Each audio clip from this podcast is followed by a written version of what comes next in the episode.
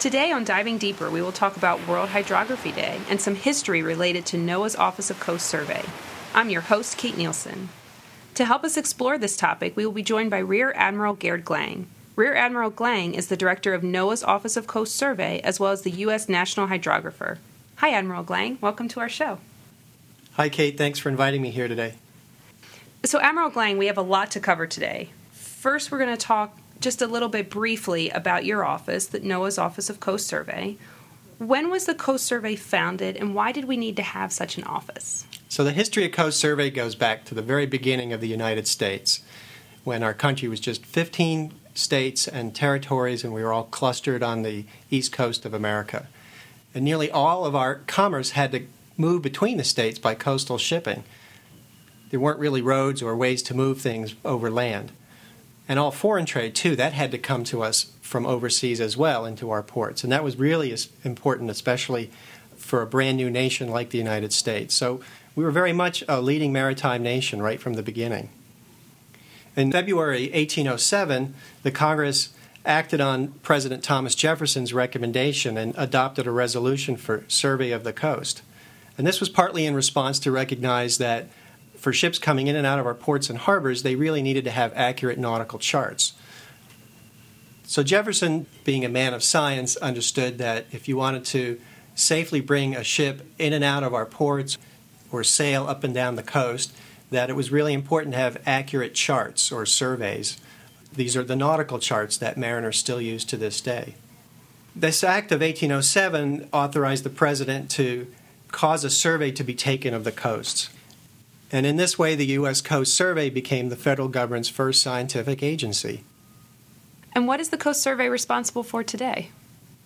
Well, so the Coast Survey is still the nation's chart maker, just like we were 200 years ago. We still do the same mission of producing over a thousand nautical charts. It's a charting mission that's not going to end soon because the seafloor is always changing. Coastal storms will change where the shallow areas are new marine debris or obstructions appear on the seafloor. We discover old wrecks, sometimes new wrecks happen. It's important that we chart these wrecks accurately to help inform mariners so that they can navigate their ships safely. So, what makes charting or surveying different today than it was 100 years ago? What makes charting different nowadays is that we use much different technology. We use sonars that generate a complete picture of the bottom of the seafloor with very accurate depth measurements.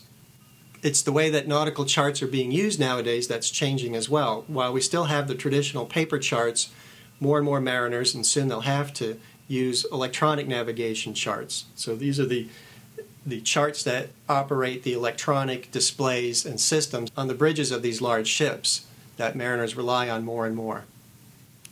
Admiral Glang, when I introduced you today to our listeners, not only are you the director of NOAA's Office of Coast Survey, but you also are the U.S. National Hydrographer. What are your responsibilities with this position?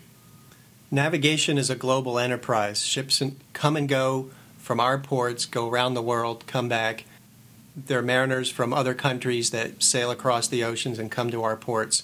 So the chart, the nautical chart, is really a graphical tool to communicate to mariners how to come into our port. It gives them the directions, it tells them what's dangerous.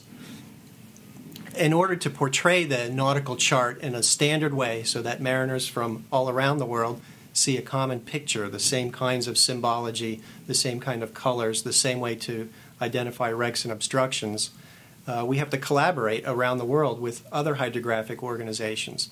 So, as the U.S. National Hydrographer, I represent the United States navigation charting interests to these other countries. And we work with them very closely to try and make sure we've got standards on what charts should look like, and especially important are the standards used to collect the depth measurements that are portrayed on the charts. So I can see how these two positions are connected and how it would make sense to have one person hold the role of both director of NOAA's Office of Coast Survey as well as U.S. National Hydrographer. Can you tell us a little bit about what is hydrography? Maybe define this term for the audience? Sure. I talked about the nautical chart, and the science that lies underneath the nautical chart is hydrography. Hydrography is this work of mapping the ocean floor, of getting the accurate depth measurements and locations for things like these rocks, wrecks, shallow areas that are dangerous to surface navigation. Hydrography is really the original science from which oceanography came. But the way we talk about hydrography here in NOAA and Coast Survey, it's really the science that lies underneath the nautical chart. So let's switch gears a little bit from the history and, and the current mission of Coast Survey to the significance of tomorrow, June 21st, or World Hydrography Day. Why is this day important? So, June 21st, World Hydrography Day, was adopted by the International Hydrographic Organization. It's our annual day when the 81 maritime nations that belong to the International Hydrographic Organization take time to explain to the public what hydrography is and what we do and why it's important. And what is the theme or the focus for this year's World Hydrography Day, and how do different countries celebrate? This year's theme for World Hydrography Day flows right along with one of the top global concerns the economy. So, key to a strong and growing maritime economy is safe and efficient shipping. That's what gives us reliable commerce. That's what helps protect lives at sea and lives ashore as well and that's what helps protect the environment. And we get all, all those benefits out of accurate and timely navigation charts. Admiral Glang, besides the fact that World Hydrography Day is celebrated every year on June 21st, is there another reason that this date has significance for your office? Sure. At NOAA, we're using World Hydrography Day to acknowledge the sinking of one of our own Coast Survey vessels, the Robert J. Walker. 153 years ago, on June 21st, 1860, Coast Survey had the largest disaster in our history. As a result of the sinking of the Walker, we lost 20 of our own sailors. And what can you tell us about this tragic sinking of the Walker? So, this is probably one of the historical injustices, I guess you could say, because we don't know a whole lot. What we know about the sinking of the Walker is what we've obtained from some of the contemporary newspaper articles that reported the sinking of the ship. Sometime in the early morning on June 21st, as the Walker was sailing from Norfolk to New York, it was hit by another ship. The newspaper articles tell us that seas were somewhat rough, the ship went down quickly, and no formal investigation was ever undertaken out of that. How truly tragic to have lost 20 staff that evening with this ship sinking. How are the crew remembered for this ultimate sacrifice? Well, just as there was no inquiry into what happened, what were the circumstances of the sinking of the ship, we haven't yet had any formal recognition for the loss of this crew or the, the, the fact that they paid the ultimate price in the service of their country. And Admiral Glang, how will Coast Survey honor the lost crew of the Walker this year on what you've noted as the 153rd anniversary?